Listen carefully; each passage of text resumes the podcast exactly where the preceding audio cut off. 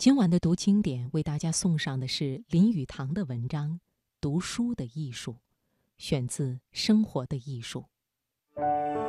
岁月匆匆，经典永存。读经典。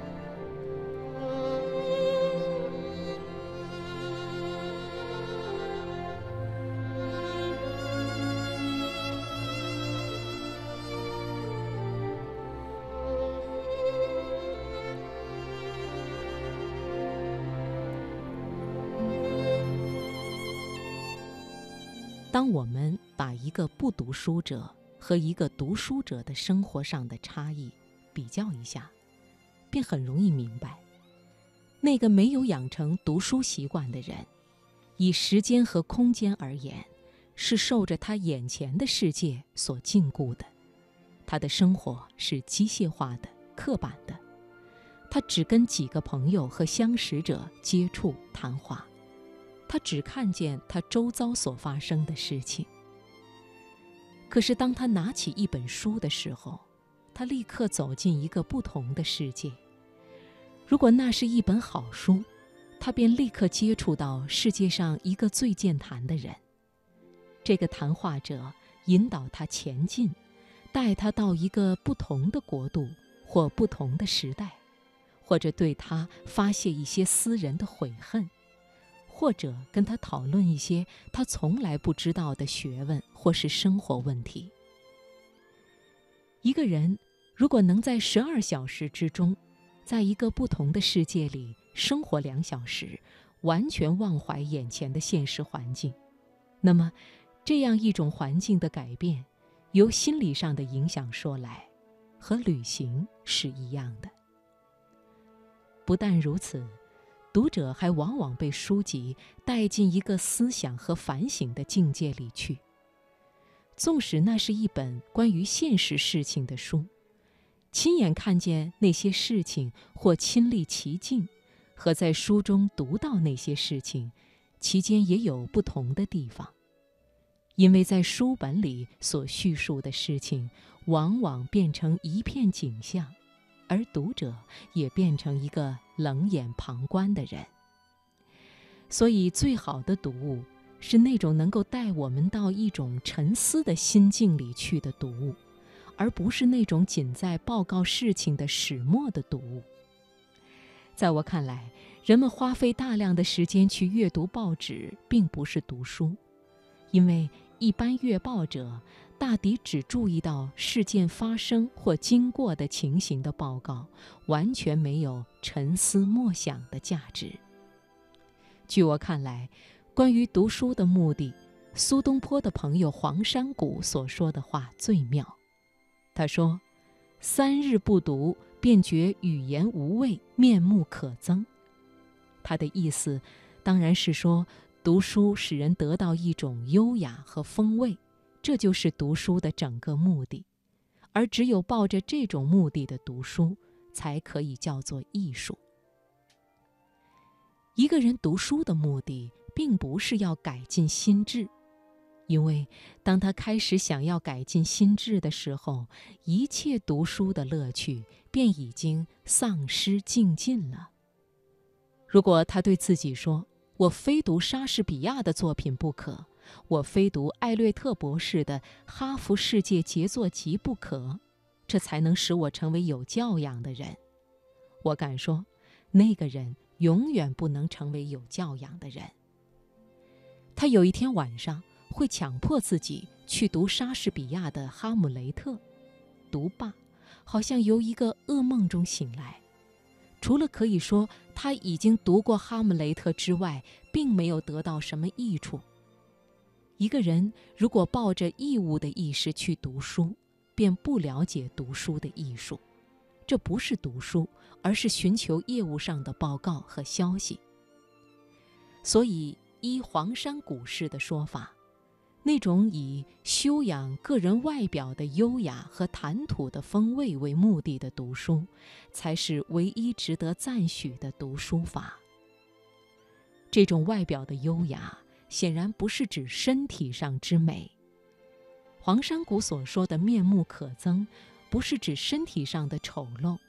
丑陋的脸孔有时也会有动人之美，而美丽的脸孔有时也会令人看来心生反感。一个人的谈吐有没有味道，完全要看他的读书方法。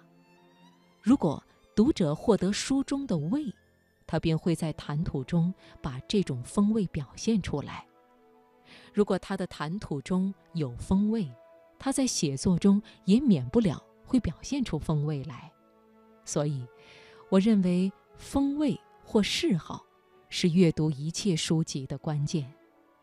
这种嗜好跟对食物的嗜好一样，必然是有选择性的，属于个人的。吃一个人所喜欢吃的东西，终究是最合卫生的吃法，因为他知道吃这些东西。在消化方面一定很顺利。读书跟吃东西一样，此人吃来是蜜糖，他人吃来是砒霜。教师不能以其所好强迫学生去读，父母也不能希望子女的嗜好和他们一样。如果读者对他所读的东西感不到趣味，那么所有的时间便全都浪费了。所以永远记得。这世间上没有什么一个人必读的书，只有在某时某地、某种环境和生命中的某个时期必读的书。我还认为，一个人发现他最爱好的作家，乃是他的知识发展上最重要的事情。世间确实有一些人的心灵是类似的。一个人必须在古今的作家中寻找一个心灵和他相似的作家，只有这样，他才能够获得读书的真益处。一个人必须独立自主去寻出他的老师来，没有人知道谁是你最爱好的作家，也许，甚至你自己也不知道，这跟一见倾心一样。人家不能叫读者去爱这个作家或那个作家，可是当读者找到了他所爱好的作家时，他自己就本能的知道了。关于这种发现作家的事情，我们可以提出一些著名的例证。有许多学者似乎生活于不同的时代里，相聚多年，然而。他们思想的方法和他们的情感却那么相似，使人在一本书里读到他们的文字时，好像看见自己的肖像一样。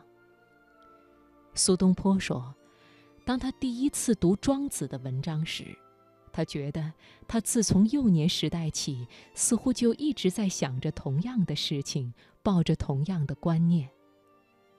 艾略特说，他第一次读到卢梭的作品时，好像受到了电流的震击一样。尼采对于叔本华也有同样的感觉。只有这种读书方法，只有这种发现自己所爱好的作家的读书方法，才有益处可言。像一个男子和他的情人一见倾心一样，什么都没有问题了。他的高度。他的脸孔，他的头发的颜色，他的声调和他的言笑，都是恰到好处的。一个青年认识这个作家，是不必经他的教师的指导的。这个作家是恰合他的心意的，他的风格、他的趣味、他的观念、他的思想方法，都是恰到好处的。于是。读者开始把这个作家所写的东西全都拿来读了，因为他们之间有一种心灵上的联系，所以他把什么东西都吸收进去，毫不费力地消化了。这个作家自会有魔力吸引他，而他也乐自为之所吸引。到了相当的时候。他自己的声音、相貌、一颦一笑，便渐与那个作家相似。